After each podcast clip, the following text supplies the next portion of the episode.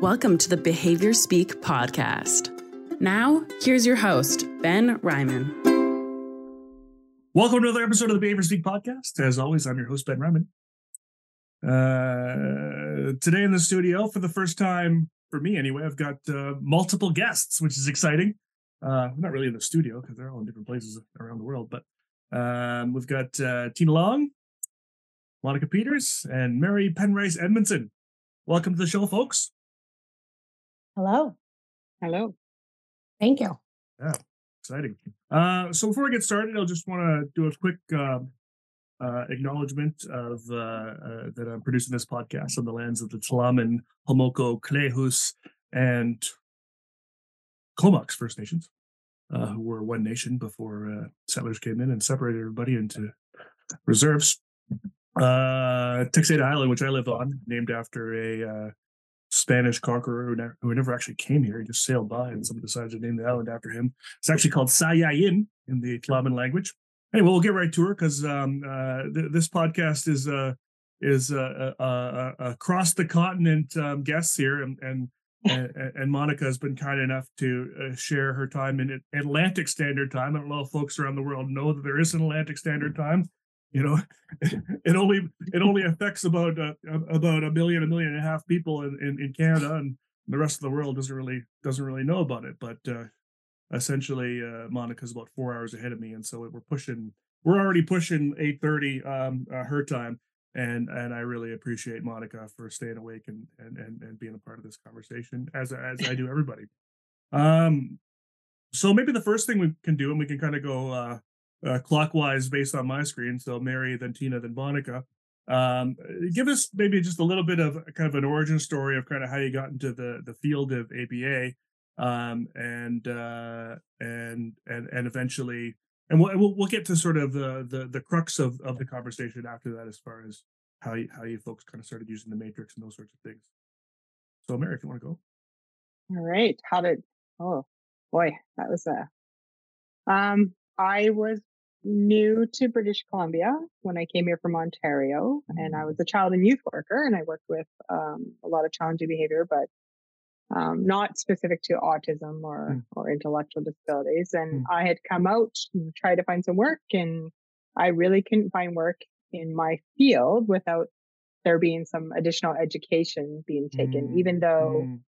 I thought it would cross over, but you know, it was in the same you know, Canada, but there was some difference in education. Mm-hmm. And so I started, uh, I picked up some work, casual work in group homes and, um, it was, um, some three, three guys that I remember so well because it was them who helped guide my path in mm. terms of doing more group home work. But I worked with them mm. casually and eventually went to a local agency and I was full time and did that for several years and moved on to another agency and did super, you know, I was a manager, managing multiple homes, all with um, challenging behavior. Mm. And it got to the point where I wanted to go back to school and I couldn't go back to school with, you know, the current place I was working at because they just didn't support those kind of things. And mm. I quit and took on a casual job as a BI with another agency that did strictly behavior they called it then behavior treatment homes, but mm-hmm. it was mm-hmm. group homes. Right. Um, and I quickly was left BI and was team leader and then went back, got my bachelor's and applied behavior analysis at CAP mm. and finished that and did my master's. And yeah, that's how it began. Cool. It's uh, group homes. Yep. Yeah, you and I have a similar story for sure. I, I, I, we, yeah. I, also, I also came from back east I also was working mm-hmm. in in uh, with youth at risk with the John Howard Society. Uh, came yeah. over here, couldn't find work, couldn't didn't have the right training, and also kind of moved over to sort of the disability realm and and mm-hmm. and quite a similar story all the way through. So yeah, I, I, it, it, it's a good one. It's a common one, but uh, you know, uh, and for folks that maybe don't know the BI term, that's sort of uh, the, the the British Columbia lingo, behavior interventionist, or which you folks um, around the world probably call RBTs now. Yeah. Yeah. Right on. How about you, Tina? Um, so I came to ABA by way of teaching. I was born a teacher, I think. I nice. used to line up my stuffed animals um, to be my students and would like recruit daycare kids to play school with me. Hmm. Um, and so I did my undergrad in health education with a minor in special education. And in my state, I could teach, um, get a provisional license. And so I did that like right out of undergrad. I didn't have to do student teaching, which was really bad. And I failed. And so I was, I did a couple, I was like a director of a learning center. Um, but I, one time in my undergrad experience, I was an instructional assistant for like nine weeks in an ABA classroom in Fairfax County, which is a pretty big county. And they were flying out the folks from California, Ron Leaf and John McEachin to build up an ABA program. So I got like some intense ABA instruction and I loved the individualization of it, the data-based decision making, um, that we start learners where they are and move at their pace. Um, so I came into ABA really just as my teaching paradigm, Mm. instructional design, all of that. Uh, so when I failed at teaching, I public school teaching, I tried a, a couple other things in my like you know 23 years of life, um, and started doing in-home ABA, and I liked it. So I went back and did my master's and got certified, um, and then quickly moved out of that whole tiered model. Mm. Um, it's not my jam at all. Mm. then I did some behavior specialist in schools across the grades, and then started doing consultation under our state waiver, doing group homes and Mm. family homes and things like that. So I really love that consultation model.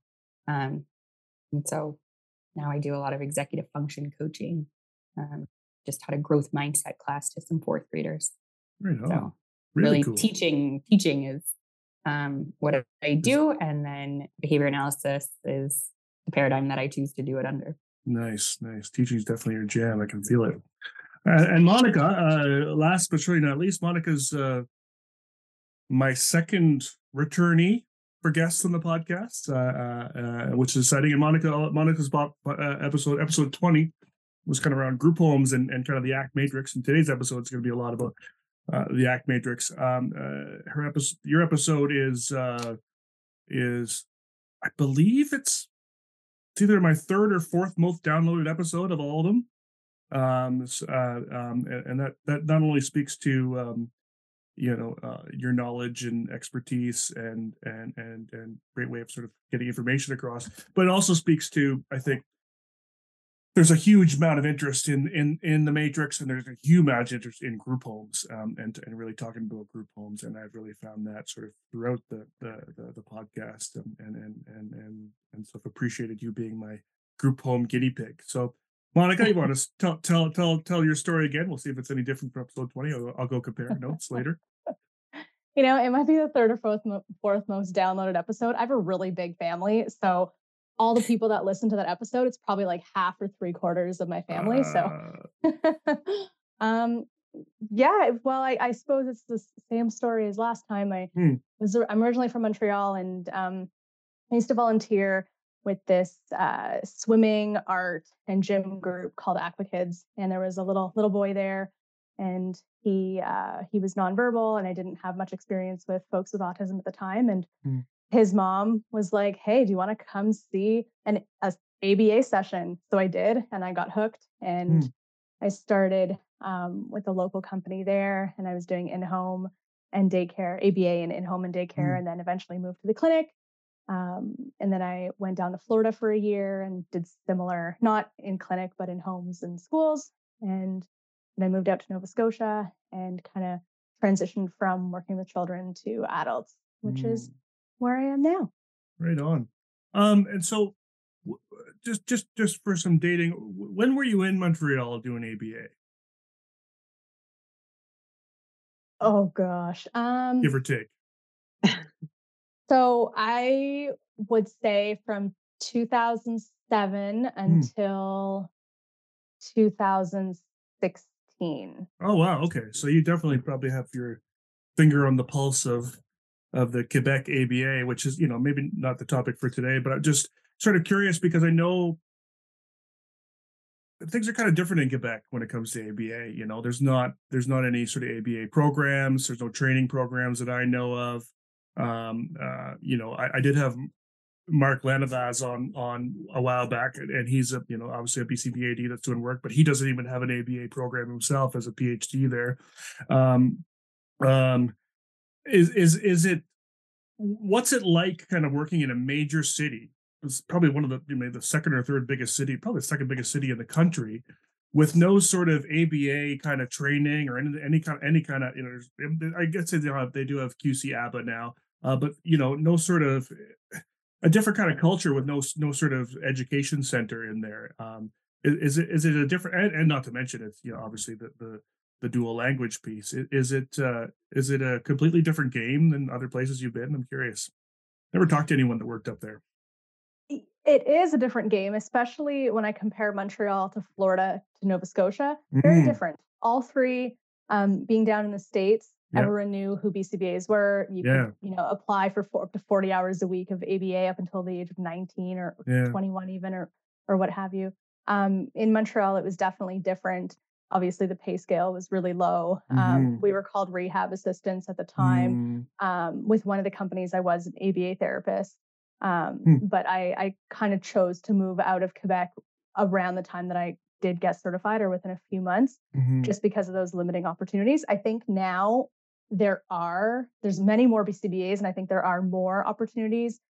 Not uh, I, I, believe I still don't mm. think BCBAs are recognized like as as a profession. Um, right right. in in Montreal. Mm. I could be wrong, but uh, yeah, it was it definitely very different. And then moving to Nova Scotia, where you know we're very new field, uh, but everyone's English, and you know the language factor is also. Mm-hmm. Um, and of course, Nova Scotia, and we talked about this in episode 20, so we won't get into it again. But Nova Scotia has that interesting model of, of sort of, of, of using uh, the, the the pivotal response training, sort of sort of throughout the province as sort of the the you know eh, eh, it's very interesting to sort of have a province wide approach to sort of uh, working working with kids with autism um, and and interesting like an NDBI and not sort of some other method that you'd sort of normally expect. So it's interesting how from province to province it's so different in in this country.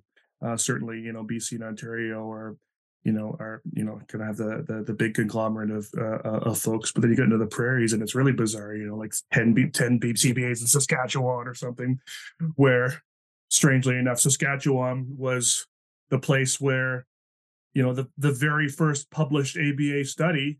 Uh, that was the that was the setting was the Saskatchewan hospital um, with the the the the the Ted Ayllon study. Mm-hmm. Um, uh, and so it's just it, it's interesting how sort of the, the history of ABA in Canada is quite bizarre, and there's really no connection. You can you can you can't really connect dots too well here as far as sort of how things work. And I guess that's what happens when you sort of try to take a a field of primarily American and and and and try to sort of generalize it to other other other countries. Um, so today we're going to be talking a lot about the ACT matrix, um, uh, which is which is uh, you know a thing that a lot of people are into these days, um, um, um, and and for different reasons. And you know, in and of itself, the Act Matrix is you know it, you know, and and and I i know I'm simplifying this, but it was essentially a, a you know a piece of paper with a, a, cross on it, um, and uh, and uh, and essentially a visual support to sort of guide a conversation. Um, um, but it sounds a whole lot more complex i think in some ways uh, i think in part because act in itself is quite complex with the hexaflex and all the crazy jargon and terms that they have in there and and uh and you know act training which is sort of the the the the the, the behavior analyst sort of uh you know version of acceptance and commitment theory therapy which has been around for ages um, in in kind of more the psychologist kind of counseling sort of realm um, although originated by behavior analysts, uh, Steve Hayes and others back in the day, it really kind of took off with sort of the the therapy, um, um, you know, counseling kind of, of realm, and not so much ABA. So then ACT started, ACT training kind of started, you know, becoming more mainstream and, and more popular, but still a lot of work, a lot of crazy kind of trainings, ACT boot camps, and and uh, you know, and and and in depth, you know, courses and and you know, and and, and just a, a lot a lot of stuff that makes it, you know, it sounds really cool, but it's also can be really overwhelming. and then and then you've got this act matrix thing, which seems to be just a lot more, you know, uh, uh I don't know what's the word I'm looking for? Inviting in, in some ways. It, like it, it seems like the vibe I kind of get is that you know there's there's a lot more folks that could use a matrix that wouldn't have any clue what they're doing in sort of regular old act, and that seems to be okay. Um, so maybe folks can maybe just start by someone. Uh, Tina, it seems like you're kind of uh, um, you know we're sort of the first user of the matrix of, of the three of you, and and, and these folks have kind of kind of done so. You've done some mentorship with with uh, with Mary and, and Monica, and so maybe you can just maybe give us a bit of a, an origin of kind of where the matrix came from and and sort of how its kind of foundations are connected to sort of acceptance and commitment therapy and, but yet also how it and, and folks other folks feel free to jump in but you know how how it kind of isn't act you know if if that's the right way to phrase it uh so the act matrix was created by Dr. Kevin Polk when he was working at the Veteran Affairs Hospital. He was the, the chief of psychology or something mm. like that. Um, and it originally started as a trauma word sort to give veterans who are experiencing PTSD a different way to interact with their trauma memories. Hmm. Um, and if you look in the foreword, I think, of the Essential Guide to the ACT Matrix, the blue book. Um, that's not right. I'm sorry. The Essential Guide is the beige one. The blue mm. one, if you look in the front of that, Kelly Wilson writes a foreword of when Kevin Polk went and showed it to him and some grad students at this retreat he would do at his house. And then Kelly Wilson convinced him to go to um, ACBS or one of the conferences and show it. Uh, and Kevin was actually the first peer reviewed ACT trainer, I believe. Um, and it actually did start as acceptance and commitment training. Okay. Originally. Oh, originally. Therapy got originally it was acceptance and commitment ah, training. Very good. Steve Hayes um, came up with the term functional contextualism to yes. give a more attractive term to Skinner's radical behaviorism because mm. it had mm. lost its luster, really, mm. Mm. Um, and was you know people were uh, relating it to some aversive things. So functional contextualism is what Steve Hayes came up with, but it originally started as acceptance and commitment training. Okay. But the very first book that was written about it, they tacked on for anxiety, maybe depression too.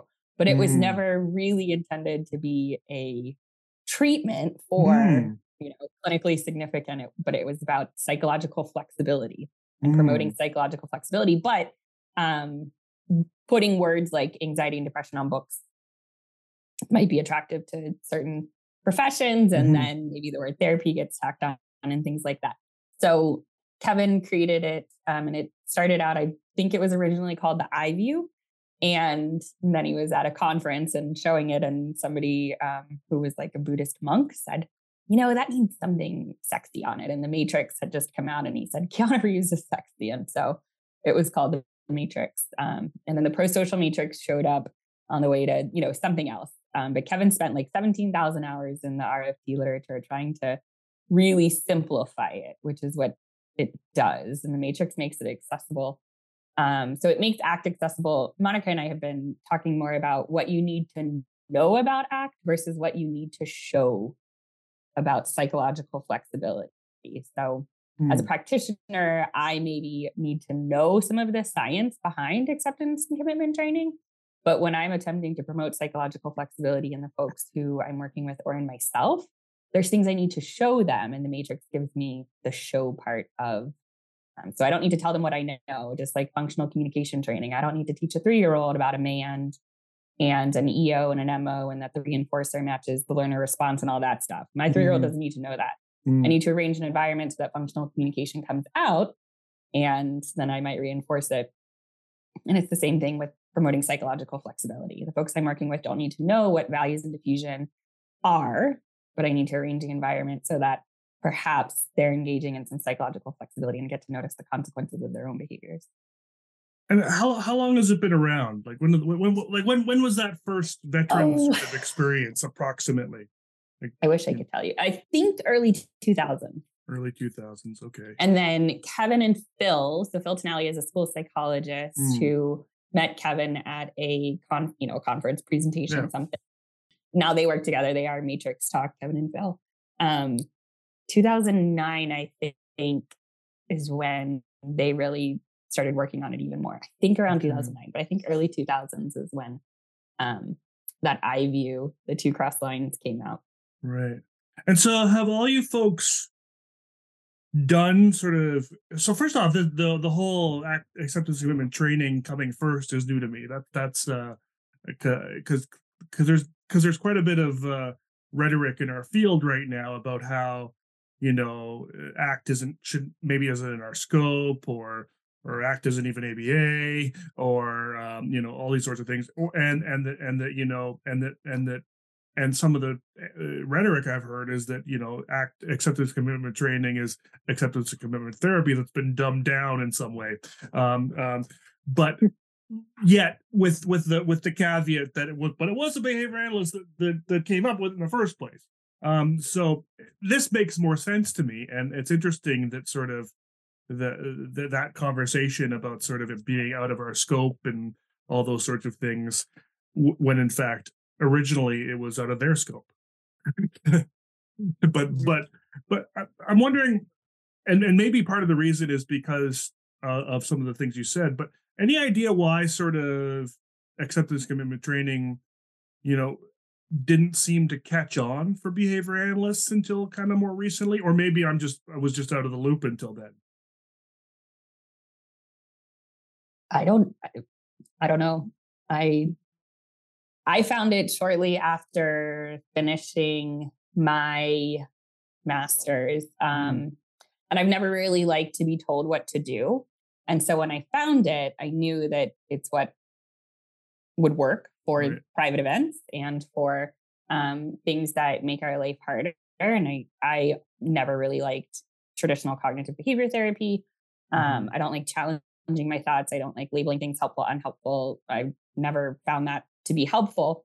And I knew that there was a behavior analytic way that we could Mm. um, talk about private events, talk about behaviors in response to private events, include private events in our analysis of behavior, things like that. So when I found ACT, I was like, this is it. Um, and I just started chasing it. And, you know, even professors who I respected really put it down. Um, but I just kept chasing it. And I don't really, yeah, I don't like to be told what to do. So nobody's ever actually to me said, um, act as a behavior analytic and you can't do it. Mhm. So I've never had to respond to that. And I don't because the more times I send uh, chasing trolls who want to tell me what I can't do, the less time I get to do the things that I want to do that make my life better. So There were there, there were I think I, the, that that statement was based on I think that was that article that came out not too long ago from uh from the Autism Partnership Foundation Foundation folks. Um they've had a couple. So they had they had the one that compared kind of you know essentially RFT versus DTT, but then they had another one that talked about sort of um um and it was uh, the RFT DTT was a, a preference one. So do, who do, do do folks prefer RFT over DTT or whatever? Um, but then there was another one I thought around sort of um, whether acceptance and commitment therapy is actually, you know, either in our scope or is actually ABA. Um, um, So and- if and- we if we equate it to like math, like math is not behavior analytic. Math is content, right? Yeah. And we can teach math in a behavior analytic way, or Mhm, we could teach it in a non-behavior analytic way. mhm, Psychological flexibility is simply a set of skills mhm, that lead to behavior, right? mhm, So there are many people, behavior analysts included, who I have observed mhm, and who are putting on CEU events and, and doing things in very non-behavior analytic ways. mhm. So it's for me not an argument between is act behavior analytic or not. I mean, the, the underpinnings Mhm. of psychological flexibility, the way that Steve Mhm. Hayes um, developed it, and with relational frame theory, Mm. are behavior analytic, but it can be applied in very non-behavior analytic ways. Just like we can teach math, reading, Spanish, um, executive function skills, all of those things in non-behavior analytic ways. And the mhm, matrix mhm. keeps it um, behavior analytic because we're teaching people to be their own functional contextualists. Gotcha. we we get So- stuck. Like Yeah. we we as a field get stuck, especially when it comes to things that you know are oh you know that might that that's too mentalistic or I cannot see you know it uses mind and thoughts and feelings and and you know that's you know that that's those private events and we can't see hmm. them we can't measure them so therefore we can't teach anything around them and I think that's where we get stuck or at least I know for myself I was not really interested in that right I was like oh no no no like uh, you know, I we can't see it. We can't see it. It's a lot of mentalism Mhm. without actually even spending time to sit down and and like go through it or learn anything about it. And I've attended a few CEU events, and it, you know, it all, it all depends on the event you go to, whether or not you grasp the information being shared. Um, but you know, actually, it was Monica's podcast on with you that I was like, hey, wait a minute, this sounds interesting. Maybe I should give this another go. Hmm. And um, but then I, but the, my first step was to take, you know, uh, Steve Hayes act, act immersion course, and it was long, Mm, and I was getting lost. mm, And I think that's a piece is like it, you can get lost in all that information, and it and some of the training pieces are therapeutic, and so then our walls go up again because we're like, oh no, this isn't. We must. It must. Ha- we must be able to fit within our skill set, and it must be within our our scope. And so then we just go, okay, me. I was going to give that a try, but no, I don't think that fits within my scope, and I can get in trouble mhm.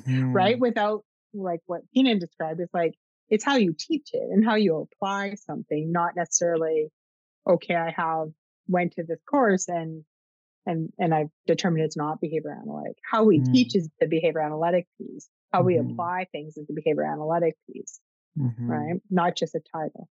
Yeah, yeah.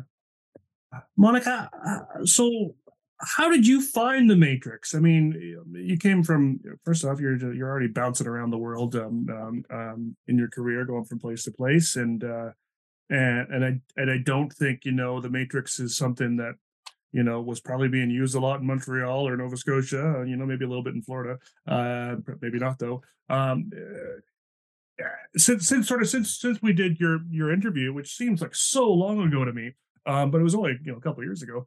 Um, um, it, it, it, it, in a lot of ways, it, it, th- that in combination with the the ABA and Adult Populations Facebook page has really um, sort of brought it to the point where anyone I ask about sort of you know I'm struggling in group homes. What do we do? What do we do? Everyone's like, Matrix, Matrix, Matrix, Matrix, Matrix, Matrix. Everyone says Matrix now, and um, and it just seems to be like an overwhelming kind of thing. But I, I, I never heard of it before I, I kind of met you, um, which makes me think maybe you had something to do with it. So, um, so how did you find the Matrix, and how did you kind of start figuring out that hey, you know, maybe this would work out well in these kind of in, the, in these group homes and kind of contexts?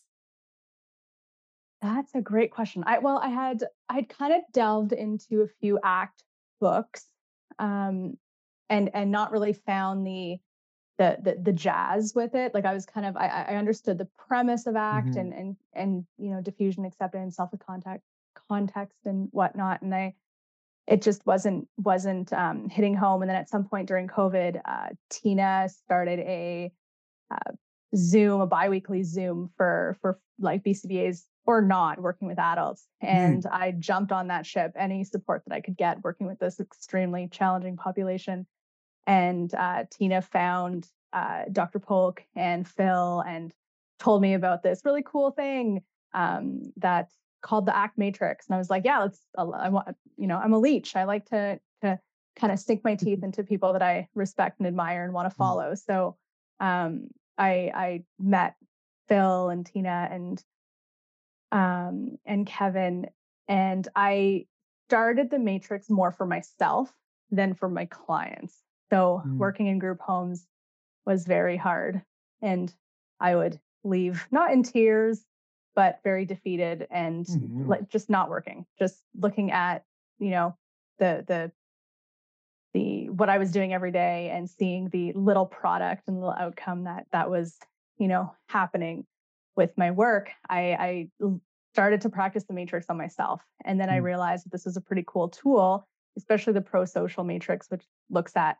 groups and which is you know group homes and tricky staff mm. and you know teams that perhaps don't always have a shared purpose or even a purpose or you know have different opinions and histories and um, stories so i once i kind of practiced it with myself then i started to to do it with the homes and caregivers and some clients and and that's how and it kind of snowballed from there and so, what, what did you kind of notice kind of right away? Like, I, I, I mean, I think we all, uh, everyone knows kind of working with group home teams can be a really tough gig for a whole bunch of different reasons, which we don't have to get into right now. But, but uh, you know, often it's just sort of, you know, we've, we've been doing this for a long time. We've known this kid or, or guy for a long time, and we know how he works. We know how it goes. And we've had so many of you people come into our mm-hmm. house and leave, come and leave, leave documents, fill our file cabinet with 30 page behavior plans and go home. Um, and and they've really sort of you know been punished in, in, in, a lot of ways you know in terms of you know interacting with behavior consulted behavior um, um, so i hear so much about the matrix as being sort of this thing that um, can somehow it almost seems magic. It can almost somehow change all this stuff. So what's happening when you're sitting down with a team um, you know like that like a you know a, a, long-standing team who you know maybe that same home that you left in tears um, and now you're coming in with the matrix. And, and, and what, what does that look like? Because i think it sounds really nice to have this little one pager thing and and and have everyone's minds go in a completely different direction but it also seems impossible you're magic. That's it, it, it is we're, magic. we are witches. Yeah. And we spin or do wizards do magic. I don't know which yeah, one. yeah yeah. I think the thing pixie, that pixie dust. Pixie the thing dust. that I noticed the most when I started doing it for myself was I'm a, I'm a very angry person by nature. I I mm. have a sweet temper, and when I get angry, it's it's hard to either not show it or to not shut down. And I think when I started using the matrix just with myself, so I'd go into a group and I would draw mm. it out for mm. myself. I wouldn't ask them the questions. I would ask the questions and sort it out on my own. And it helped me control my temper. It helped mm. me realize that there is an alternative, perhaps an incompatible behavior that I could be doing when all this stuff is thrown at me. Um, I think that's kind of what I noticed right off the bat, like mm. immediately mm. when I started practicing it on my own with people, with group home staff, but just for me.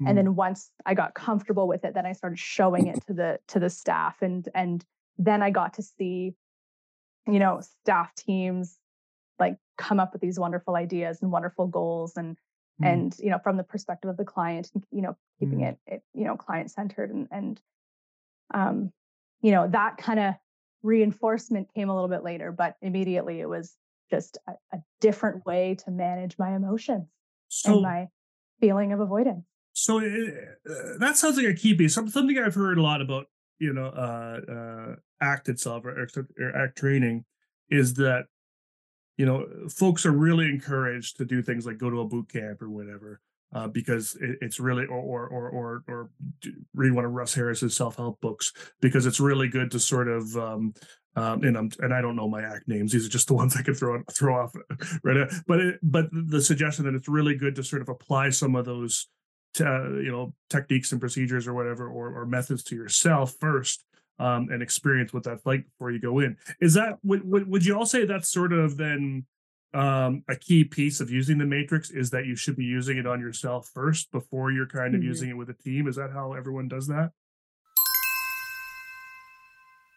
are you a bcba supervisor looking to streamline your practice or maybe you're working towards your bcba and need to find the right supervisor Homehouse offers tools that make supervision so much more enjoyable for both supervisor and supervisee.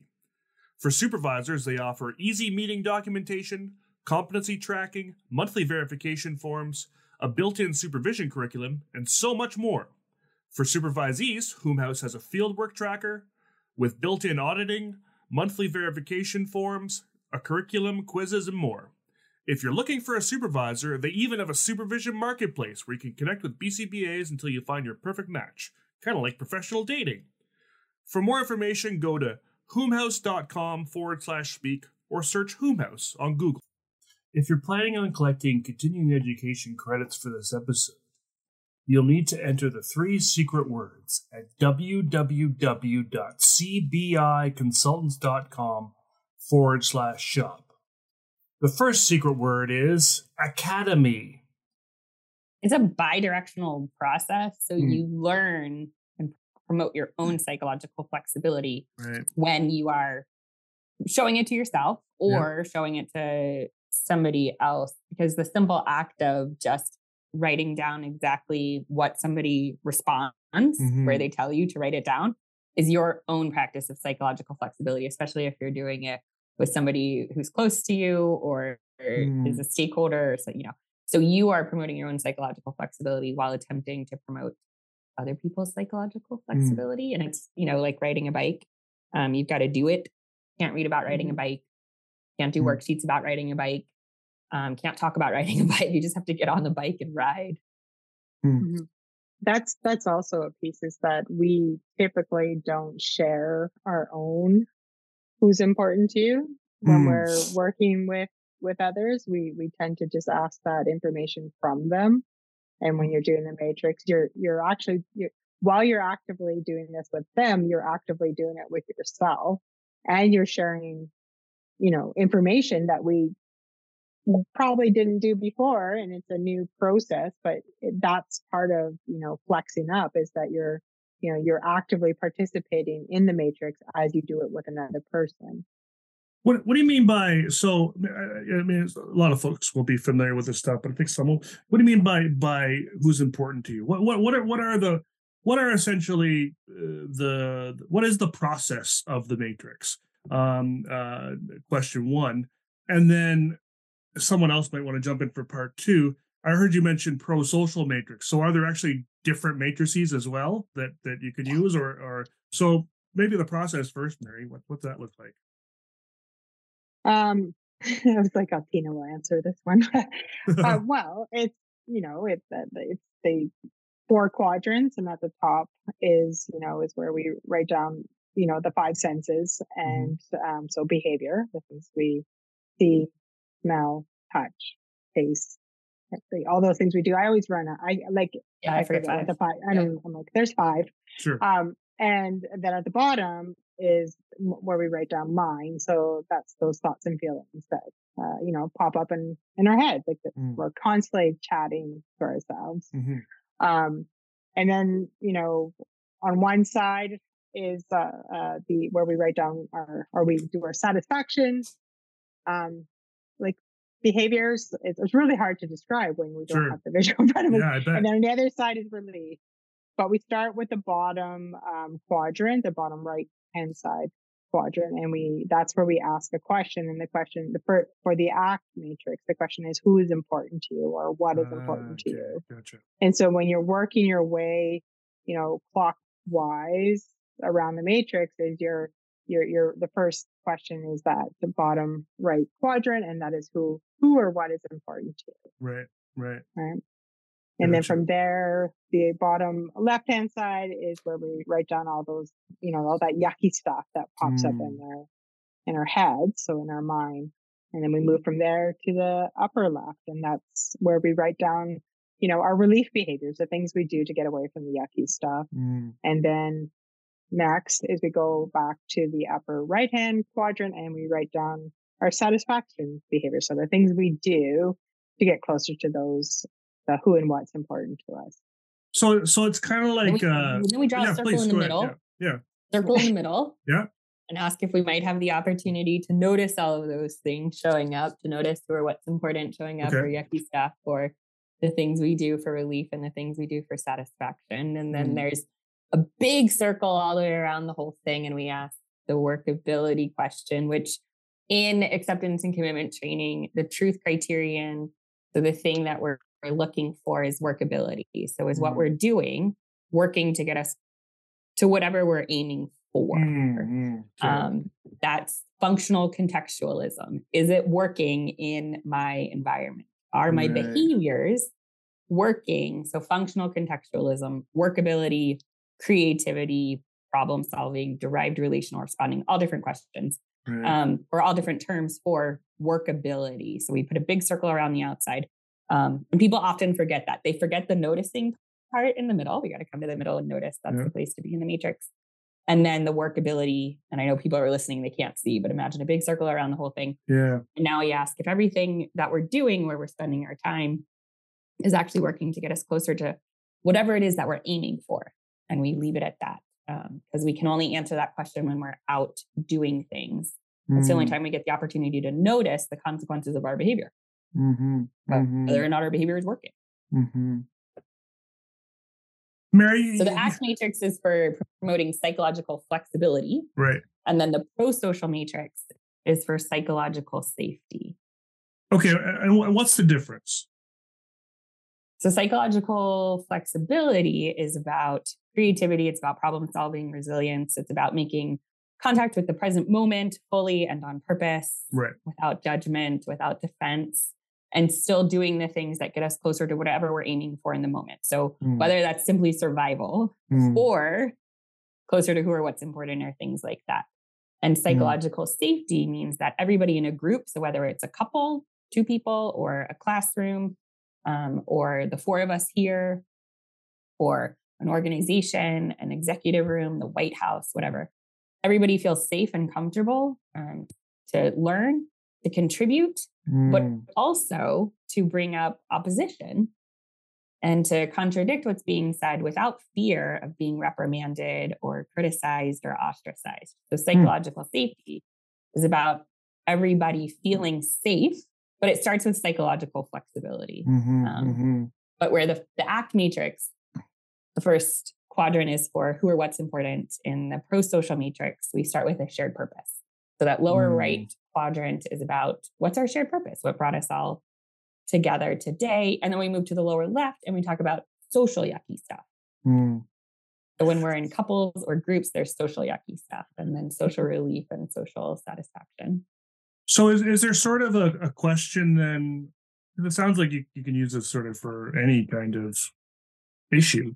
Is there a sort of a, a question like like Monica when you go into the group home? Is there a initial kind of question you're asking that make that helps you decide sort of how you're going to flow through those quadrants? Because it sounds like I because I, because I could have yucky feelings about ten thousand different things right now, um, and and we're not going to talk about all of them today when we do the matrix. I mean, you know, I you know, I I, I don't like, you know, there's lots of things I don't like, but so, so how do you sort of guide guide it to be about whatever that purpose is? I suppose with the group home, is it is it let's talk about Bob? Is that sort of the idea, or I through trial and error, I use it the most. So at first meeting at the intake where I'm just learning about the person, Mm, uh, that's how I set up the context. So immediately I say, Hey, are you guys okay if I, it always starts with the permission piece. Are you guys okay if I show you the point of view that I work from? Maybe ask you Mhm. some questions about Bob and write down what you say. And it's always a yes. Oh, yeah, of course. We're just so excited you're here. Um, and then I won't necessarily like throughout my assessment when I'm actually going to the house, I won't bring it out because group home staff, they're busy, they're hustling and bustling around, they have a million things to do. Mm. Um, once I'm done my assessment and go into uh, like assessment review, I'll bring it back out for program planning. So, Mm. hey, you guys are familiar with this, do it again. And then at staff meetings, um, if it's a really cohesive staff and they have a shared purpose, they're in it to win it, they're just really supportive of the person and they're just, you know, things are, are, are um, you know, everyone's collaborative for the most part. Um, I, I won't necessarily bring it out. It's mostly when if we're at a staff meeting and there's an issue, like, hey guys, we have 85 new staff starting in the next Mm. month. How are we going to keep them? What are we going to do to prevent burnout?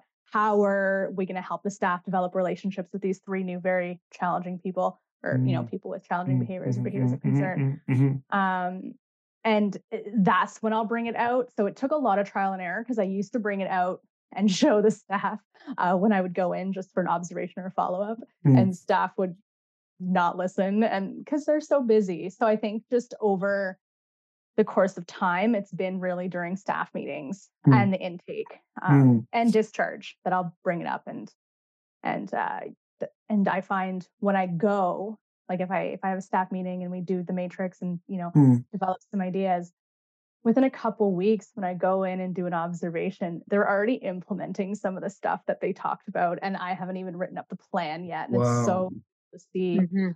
like some of this stuff, or they're excited to tell me about, oh my gosh, you have no idea what I noticed worked. And they ha- like start using the lingo. And I'm like, I didn't even think you guys were listening. This is so cool. And it gives an opportunity to reinforce the staff because they're yeah. excited about something. And it's, you know, instead of that aversive, oh, here comes Monica, it becomes a yes.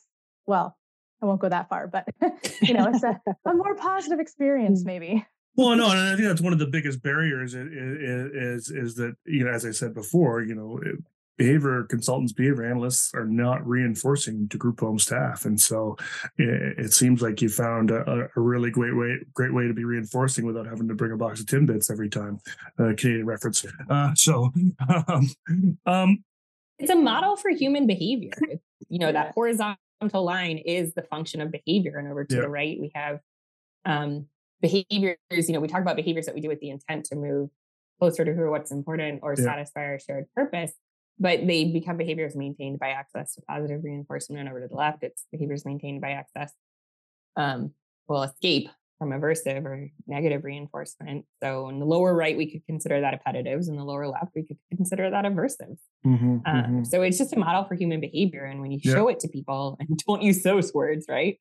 Um, but once you see it, you can't unsee it. So when people look at it, it's even if we're talking about a client, um, we're really just talking about, you know, good stuff, yucky stuff, and behaviors. And if yeah. the behaviors are working, and who are they working yeah. for? And um, a lot of peace shows up. I've noticed. Yeah, I've, I've never heard uh. Like I've never heard yucky stuff being used in a in, a, in, in, an intake or an FBA. So I, I, think that's great. I think I think that the terminology yeah. is is really is really cool. Mary, you were talking about when we met, met before for kind of a little pre-chat about uh, you had a really good story that I really liked um, about how because you're you're brand new to the school system. Um, uh, mm-hmm. uh, you've been working kind of group homes and stuff for a long time, and you've recently kind of made the switch over over to schools, which I get a lot of folks do, if only to have sort of you know a nice regular set of hours and you know be able to get home be with family. There's there's some balance there. Not it's not i mean if you're a teacher you don't get regular set of hours i get that but uh, often you know as a as a behavior analyst or whatnot there might be a little more a little more structure there when's the last time you got to go to the bathroom today? How many times did you get a bathroom break how many fair debriefing enough. did i had to do today that's, yeah. that's yeah. fair enough fair enough but you oh, you yeah. uh you you had a, a, a nice anecdote about sort of using the matrix on on your on your very first day, and I love I'd love to hear that again. Mm, I'm trying to think. Was it the first day or was it the the one of the intakes? I know we talked about two, but yeah. my very first one was um, I was in a meeting. Mm. So you know, like most of us, when we're we're just learning a new skill, you're not overly confident to use it right away. So I, I hadn't done it. I had mm. been, you know, meeting like I think by weekly, if not more, with Tina, Kevin, and Phil, and a few others. And so I was learning. I knew it. I could do it on myself, but I hadn't been actually in like I wasn't using it anywhere work wise. But I was in a meeting with a large group of group home staff, and um, this was, you know, it was a follow up um, from an individual I supported who who had like significant challenging behaviors, even to the point where I wasn't there's a couple of times where I wasn't quite sure. I was like, I don't know, you know, what are we going to do here? But has is was doing well. Like is mm. currently doing super super well. Mm. So, you know, unsafe behaviors all gone, replaced with um typical teenage annoying behavior. Um, but you know, one thing that mm. was coming up in the meeting was a concern for you know, you know, a, a behavior they were doing that, you know, was more to me like more stereotypical behavior, like maybe some hand flapping or stuff like that. But it was occurring in a public and it quite bothered a few of them and they really wanted me to do something about it. And we were getting into a back and forth about like, you know, well, is it, you know, is it harmful? Is it, is it affecting their day to day? You know, is anyone getting hurt? And all the answers were no, but you know, some staff were stuck. They were stuck on, you know, it being a concern and we must fix it because, you know, it wasn't the typical wasn't appropriate. And I felt myself getting into a bit of a back and forth. Like it, it was like, you know, I would try to, you know, redirect it to like, oh, you know, it's not dangerous and, and think about like how much we've come along and etc. And it, I wasn't getting anywhere. And I, I felt it within myself that frustration and that yucky stuff, was just like it was like filling up my pot. Um, and I was like, you know what, I'm to try this. And I asked them, hey, you know, do you mind if I show you my point of view? And this is a team that I've worked with for years. Hmm.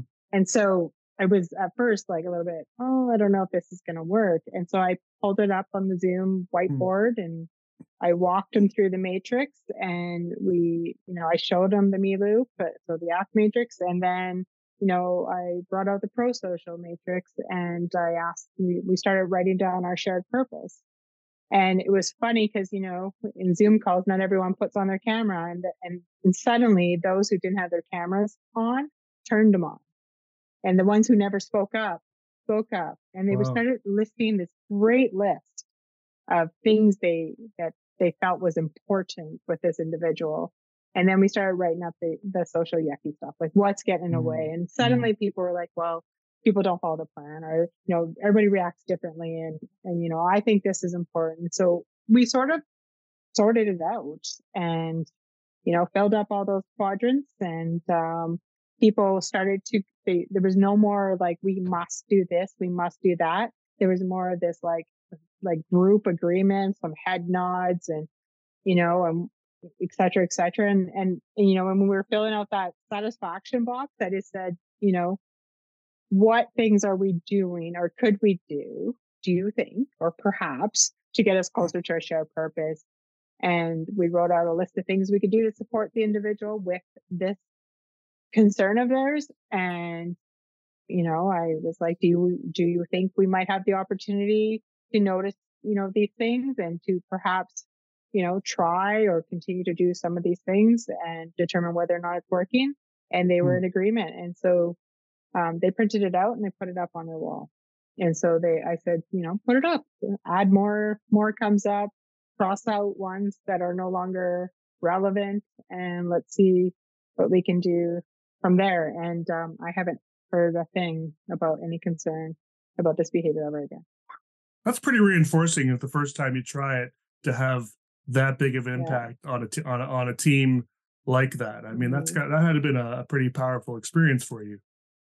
It was. I actually I remember getting off the call and being like, doo, doo, doo, you know, like well, that was easy, and that just made everything so yeah so easy for me because that's the thing is you're working in these group homes and you have all these different personalities mm-hmm. and all mm-hmm. these different thoughts and everyone has different experiences and a lot of it's based on fear and when we're fearful, we make, you know, we do whatever we can to make that fear go away. Mm-hmm. Sometimes it's to hide it because we don't want to appear fearful. And sometimes we do things to make it, you know, better that isn't hidden and we, mm. it doesn't, doesn't lead us in the direction we really want to go. Really cool. I know we don't have a ton of time, so I want, I want to talk a little bit now about sort of the myriad of ways one can learn about the act matrix because it seems to be a lot of opportunities out there. There's everything from you know uh, uh, for folks that listened before uh, the the, the crowdcasts that that that uh, you know Monica was doing, and of course Tina and Mary are, are now also doing crowdcasts as well. And so crowdcast seems to be a really uh, good sort of uh, um, medium for sort of presenting kind of you know visuals in, in, that sort of way, which is really really cool. Um, question one is a couple questions. So one, uh, and, and Mary, you'll be able to relate this uh, to, to this maybe more than more than others, uh, maybe Monica too. But um, the you know behavior analysis isn't regulated in Canada, sort of anywhere. Uh, Ontario is getting closer, but so far it, it hasn't really happened. And so you know, any, anyone can be a, a behavior consultant um you know with with you know any any level of training uh, you know you don't even need a high school diploma and you can start going in and collecting funds from from the government to kind of do those sorts of things.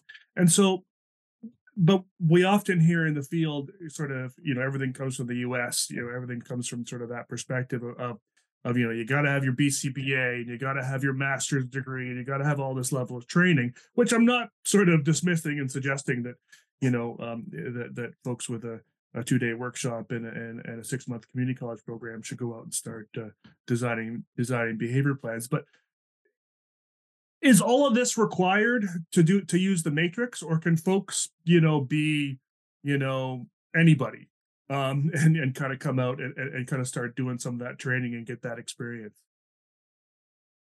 Yes. Uh, my four year well, she's now five. yeah Uh, my four year old can take you through the matrix, and I have caught her doing it at a birthday party on a Magna Doodle. oh my gosh that's awesome Um, there's a script. I will send you the script, yeah and script makes it sound like a protocol. Yeah. It's not a protocol at all. It's a process. It's flexible, but um, the hardest part is just sticking to it and writing down what people say where they say Right. it. But because of how it's created as a bi-directional process, the outcome is psychological flexibility. That's the intended outcome of Mhm. ACT is psychological flexibility. Yeah. And so when you are showing the matrix to people, you are promoting your own psychological flexibility.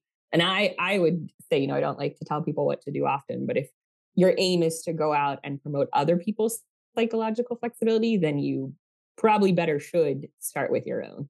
Yeah.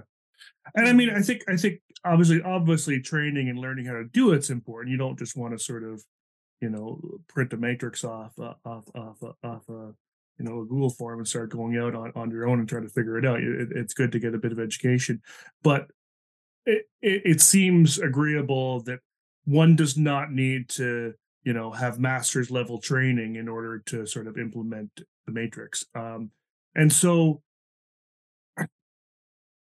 so that's cool. Um and and and and, and do- folks generally agree with that? Like are folks not concerned with sort of folks operating outside of their scope or whatever because you know maybe an undergrad or or or a psych student or you know just anyone you know uh, a social worker whoever is using the act matrix um that seems to be cool. Like there's not going to be like an ethics violation or, or a code writing or that sort of thing happening because you're using something that's you know and you're, and you're not supposed to be or whatever No, Kevin created it and then gave it away for free.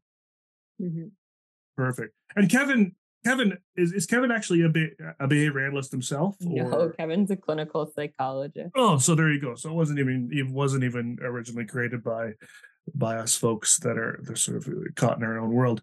Um, so that's cool. So in terms of sort of then learning the matrix, what sort of you know, you know, and I I, I understand there's you know there's a bit of uh, a bit of a conflict of interest when I ask these questions, uh, it, because I know you guys all offer training um, uh, and and and and continuing education in this area. But for someone who's brand new to this concept of the matrix and wants to start applying it, um, what's the best place to start? So I will say uh, there is a URL called Teach Me RFT. Okay. Teach Me RFT for relational frame theory. Yeah. And that is Kevin and Phil doing Okay. um, a very accessible overview from functional contextualism, ABA, acceptance and commitment training. And it really answers questions um, about where did it come from? How does this match up with ABA? And like, when should you be attempting to implement psychological flexibility as the skill? I mean, we don't always do Mhm. that, right? I'm not going to promote psychological flexibility when teaching somebody to cross the street. Like, no derived relational responding allowed, period That's right. there's only right like i will tell you to stop Yeah. um so if we just think of like a continuum of instruction where we have you know direct discrete trial training all the way to promoting derived relational responding which is psychological flexibility it depends on the context so that teach me rft and that is um the matrix talk crowdcast channel where there's over 300 hours Mm, of free wow. workshops of Kevin, Phil, Monica's on there, Mary's on there, I'm on there, um, showing the matrix in all different contexts. But it is free. Um, there's tons of different topics, and it always Yeah. starts with loops.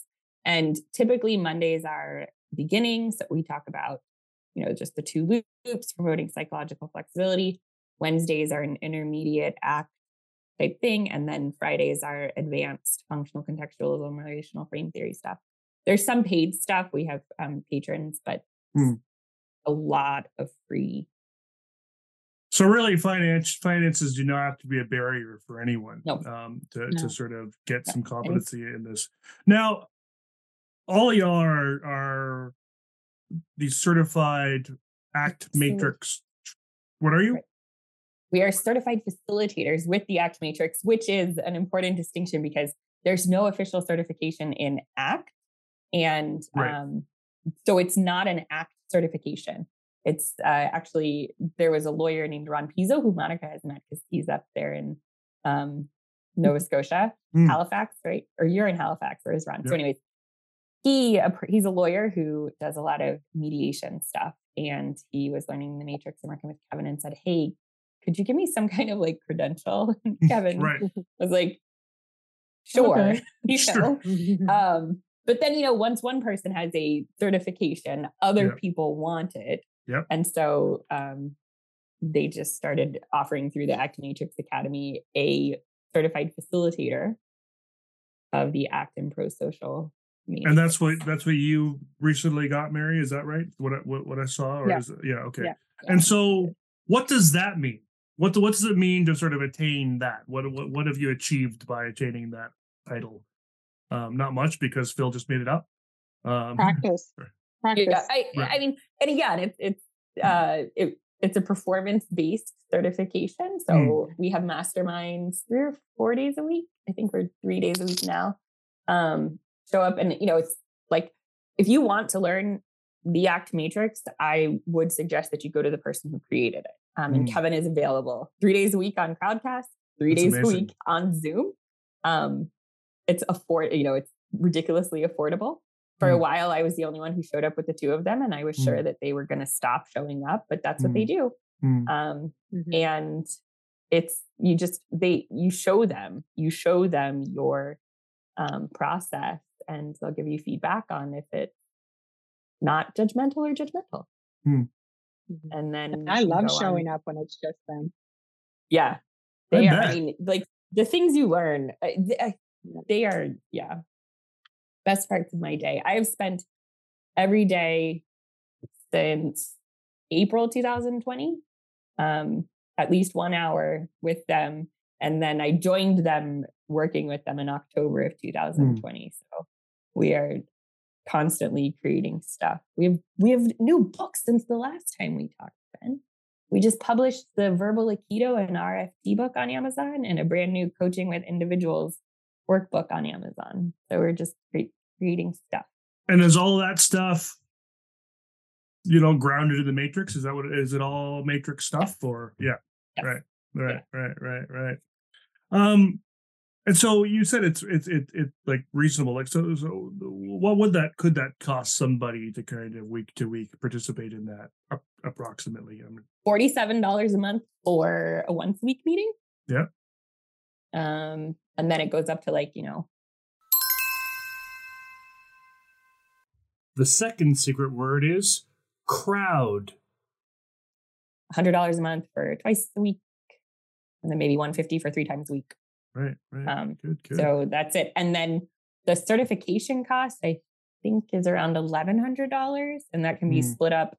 How you know you could do it forty seven dollars a month, and it would take a lot of months. Hmm, Um, or you can split it up over six months, twelve months, whatever. gotcha. It's so a the, flexible Yeah. psychological flexibility with a flexible training schedule. Yeah, that that that's amazing. They practice what they preach. What are you going to say? Yeah, Yes. yeah, hundred percent. yeah. And I I really love sort of uh, the an early point you made about sort of the the, the lack of jargon. I mean, I think that is is is one of the biggest uh, sort of um, um, um, word I'm looking for complaints or whatever about our field is It the use it of jargon. Yeah. and and the idea that you know you know because i remember early on being taught you know well try to pair the jargon with the non-jargon so that you know so folks will learn some of those terms. And that this was what i was mentored to do because we really want them to learn about stimulus Mhm. control and those sorts of things and, and be able to use that language.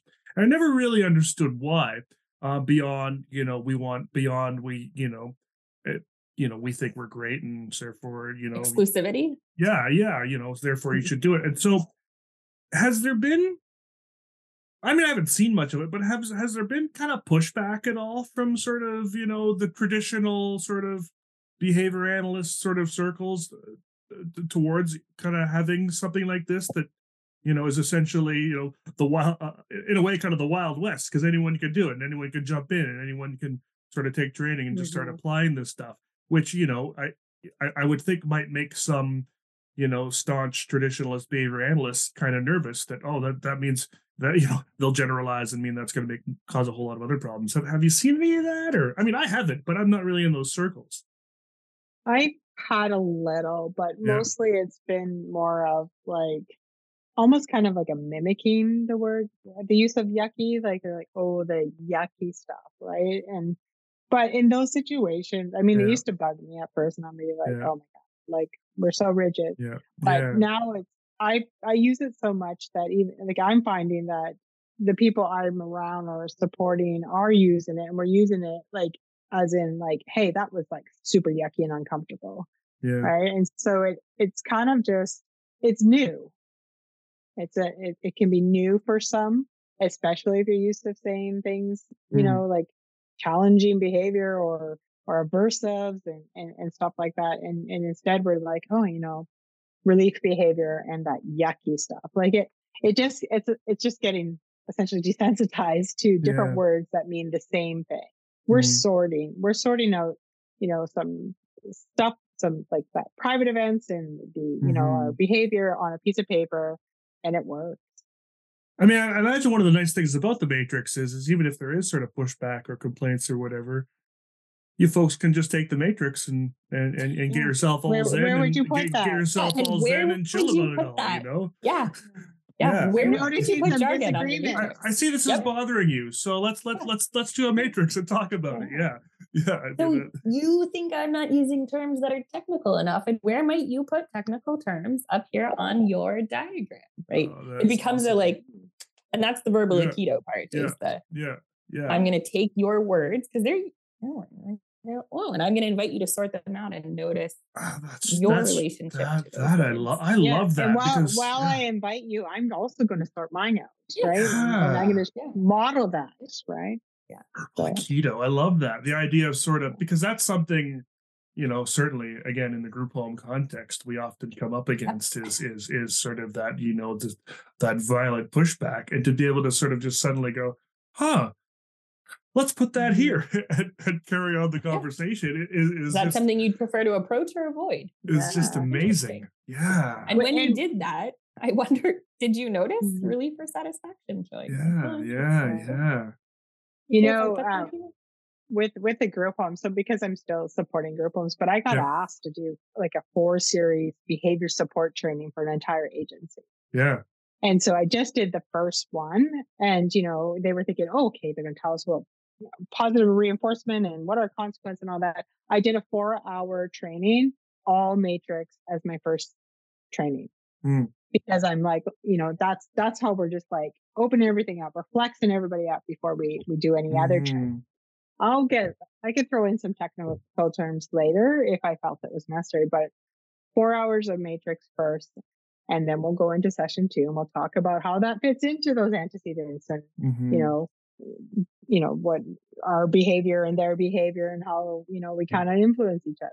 You could tie it into anything. I've tied it into cpi the you know, nonviolent crisis intervention because you know they talk a lot about integrated experience yes. and well it all ties in together. It ties in together with antecedents and behavior and consequence and it ties in together in using the matrix and sorting out uh, you know our own our own responses in in in in comparison to the persons we're supporting Oh, that's really interesting, and, and I and know it's a really peaceful, uh, like crisis debriefing tool as well mm. um, that prevents exposing people to more of yeah. that aversive event than they mm. would like to be exposed to.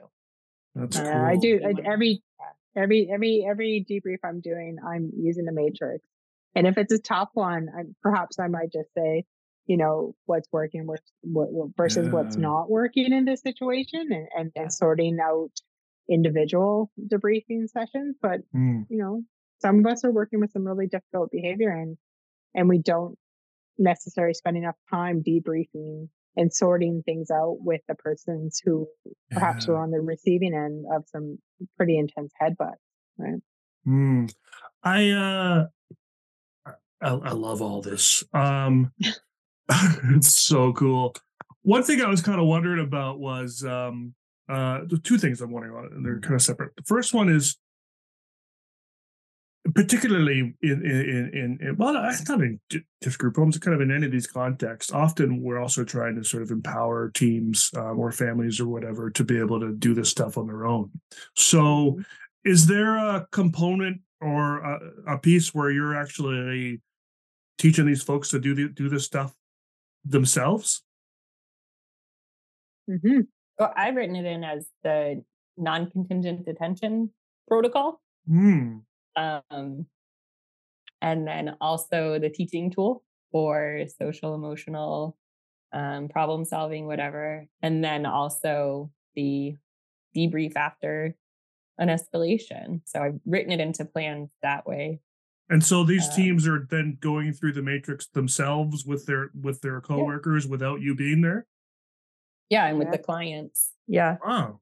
And and, and how does that go? Like, uh, does that does that like? Uh, I, there's probably a little bit of BST in there to sort of make sure they're, you know, kind of getting it right. Mm-hmm. Um, um, and and and do, do you find they're they're they they they're they some of them are all right at it. I mean, I see some nonverbals here that folks won't be able to hear in the in the audio, but uh... yeah, I mean, it's it's there's no it's it's not like it has to be perfect, right? It's a process, um, you know, and it's them them they're driving the boat, yeah, versus us coming in and saying, I need you to do this. Here's the behavior support plan, and here are the contingencies, and you must reinforce immediately after response. And and if you don't, you know, I gave you my recommendations, mm-hmm. right? Yeah. And we we know that it, you know, extrinsic motivation doesn't work on ourselves. So what are we doing going in and trying to change behavior using the same sort of yeah. method, right? Yeah. When even if people you know, they do the matrix, we do it with them, we work through it, we sort out some behaviors. They might not, the next time you see them, they might not have been, you know, that might not have been the first thing mm. on their mm. mind because they're, you know, mm. they're in it, right? Especially when it's their child or someone close to them, you got the emotional piece. Um, mm. Um, but they will come to you with something and, and it's that opportunity where you can draw them back to the matrix, you know, like, so I've done the matrix with, with parents and you go back and the, and you ask them like, hey, you know, what have you noticed since the last time we met? And and you know. I had a parent once say like, you know, oh, I, I'm sorry, I'm really sorry, I didn't have time to do that paper, that thing that you left me, but you know what happened? And then you know they start venting the most recent traumatic event they've had to experience in their home. Mm. And I will just, you know, pull out a piece of paper and say, like, hey, you know, are you okay if we sort this out and let's write it down together? And um, they're always willing to let you do that in in my in my experience. Right? I I like this intrinsic motivation thing too because you know, and it, it makes me think about a bit about know, I'm tangenting here to kind of the problems with ABA and ABA reform and you know, ABA's abuse and all that kind of stuff. And and one of the biggest um, sort of criticisms that we get as a field is our reliance on on on these external rewards, you know, on, on these external sort of you know contrived reinforcers or whatever. Um, um, and uh, in fact i was just i was i just read a, a linkedin post uh, it was a an autistic advocate who was posting about this piece and and uh, and and some and someone was coming on and asking uh, well you know is aba still dependent on external reinforcers? And a couple bcbas came on well yes yes we are. That's all that we have to use those. That's the way things go. And so this seems like a really nice sort of um um you know uh uh tool to sort of you know maybe help shape up some of that those discussions as well because uh, the, the idea that you can start with internal internal natural reinforcement right away with this process is not so, is something kind of unheard of in our field i would say unheard of in some programs because my program was heavily emphasized moving as quickly as possible to mm.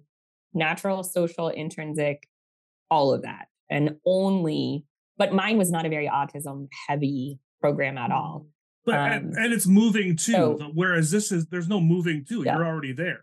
yeah. Yeah. Um, which I think is because we're all unique- born with intrinsic motivation right Yeah. like nobody Yeah. nobody has to um externally reinforce walking behavior in children typically developing children right Yeah. and we just we, we don't ever correct them for it either No. we don't say like oh dummy you Yeah. better put the right foot you know nobody does Yeah. that Yeah. um so we're born with it and we can really do a a good job of suppressing it as human so generalization is uh, a big thing that we Mm. should be moving towards and um that you know derived relational responding i mean Yeah. generalization at its finest top tier um responding to one thing based on its relation to another without direct instruction that's Yeah, yeah. generalization so I think one thing for for like my own development for next steps is because I I don't only consult in group homes but also family homes. Mm. You know, the parents who are 74 years old and they're still caring for their 46 year old Mm. adult children and um, I get referred by the psychiatrist for some challenging behaviors. I think my next step is working using the matrix to work with the families in terms of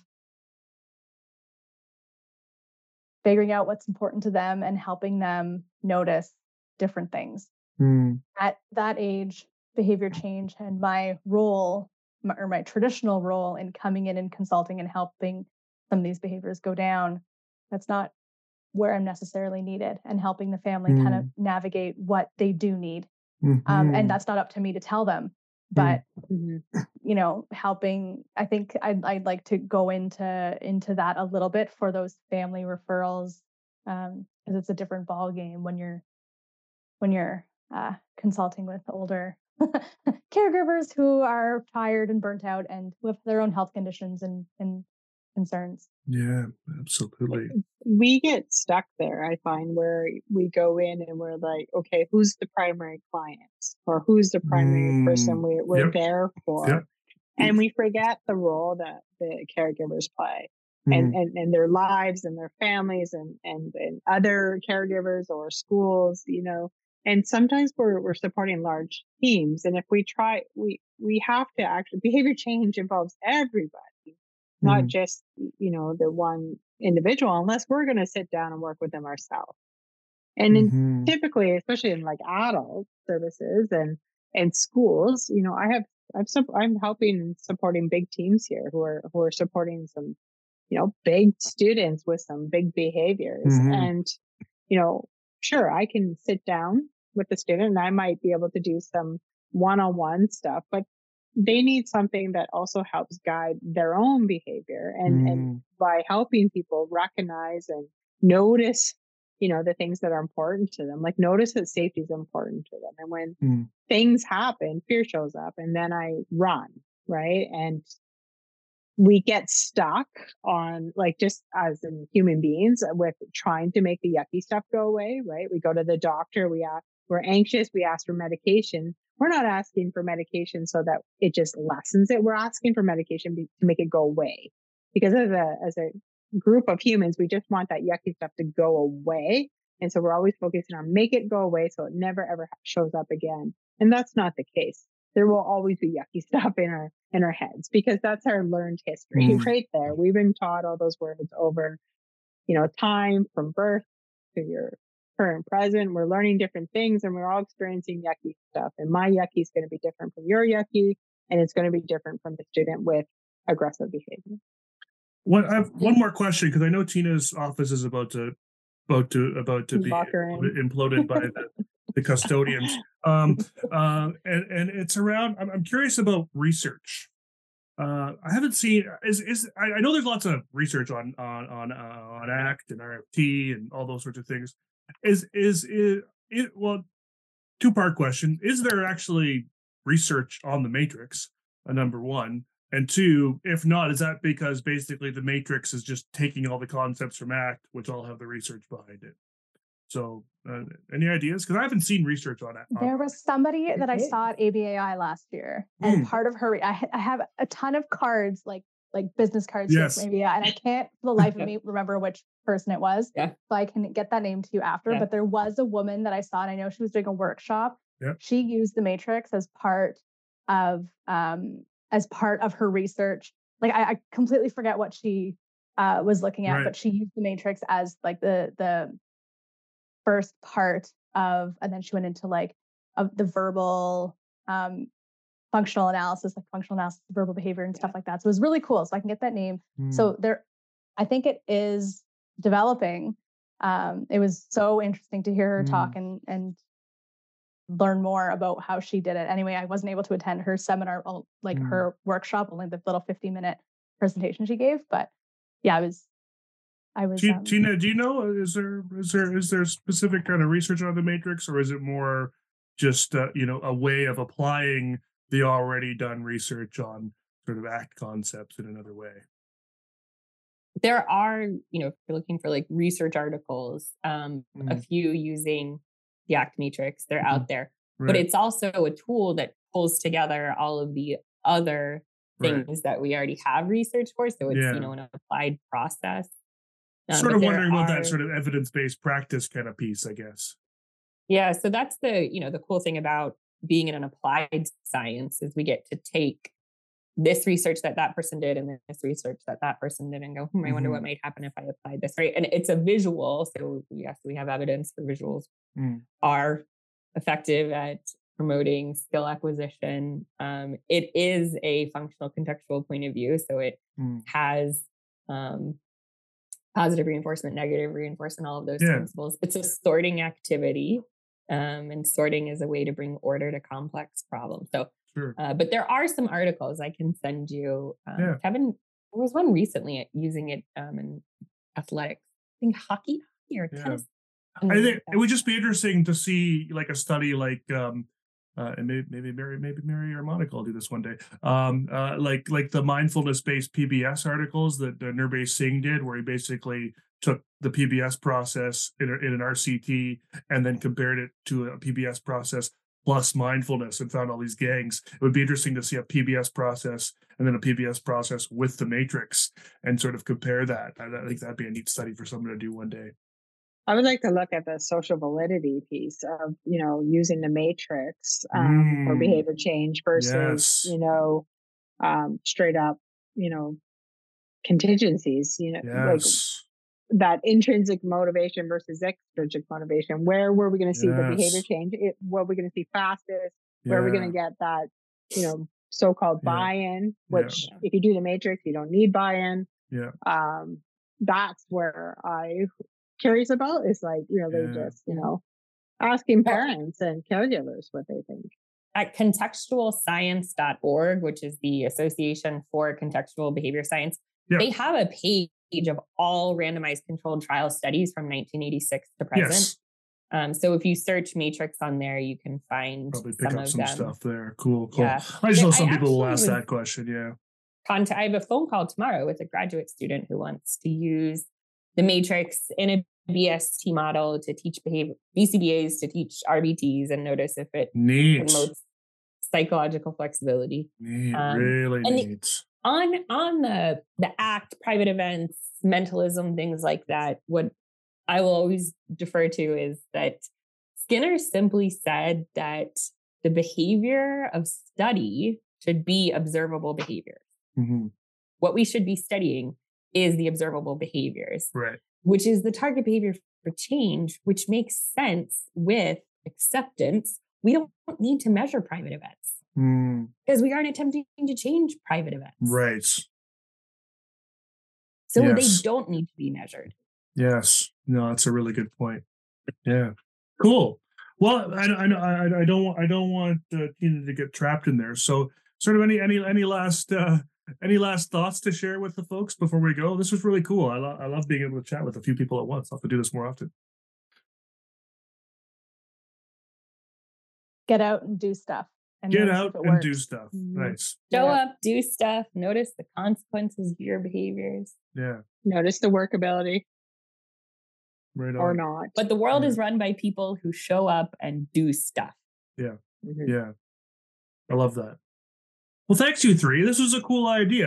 Mary kind of contacted me and, and, thought about bringing you all together. I thought this was super awesome, and uh, and I'm really glad you all did. And uh, uh, you know, uh, I look forward to doing it again sometime. Well, thanks so much cool. for having us, Ben. This was great. Yeah, thank you, Monica. Yeah. Thanks for staying up so late. Yes, Monica. That's right. Oh my gosh, quarter to ten. Holy. I hope you get some rest before tomorrow's. That's right. Boot camp session. Goodness me. All right. Okay. Bye. Bye. Bye. Thanks, everybody. The third secret word is towards.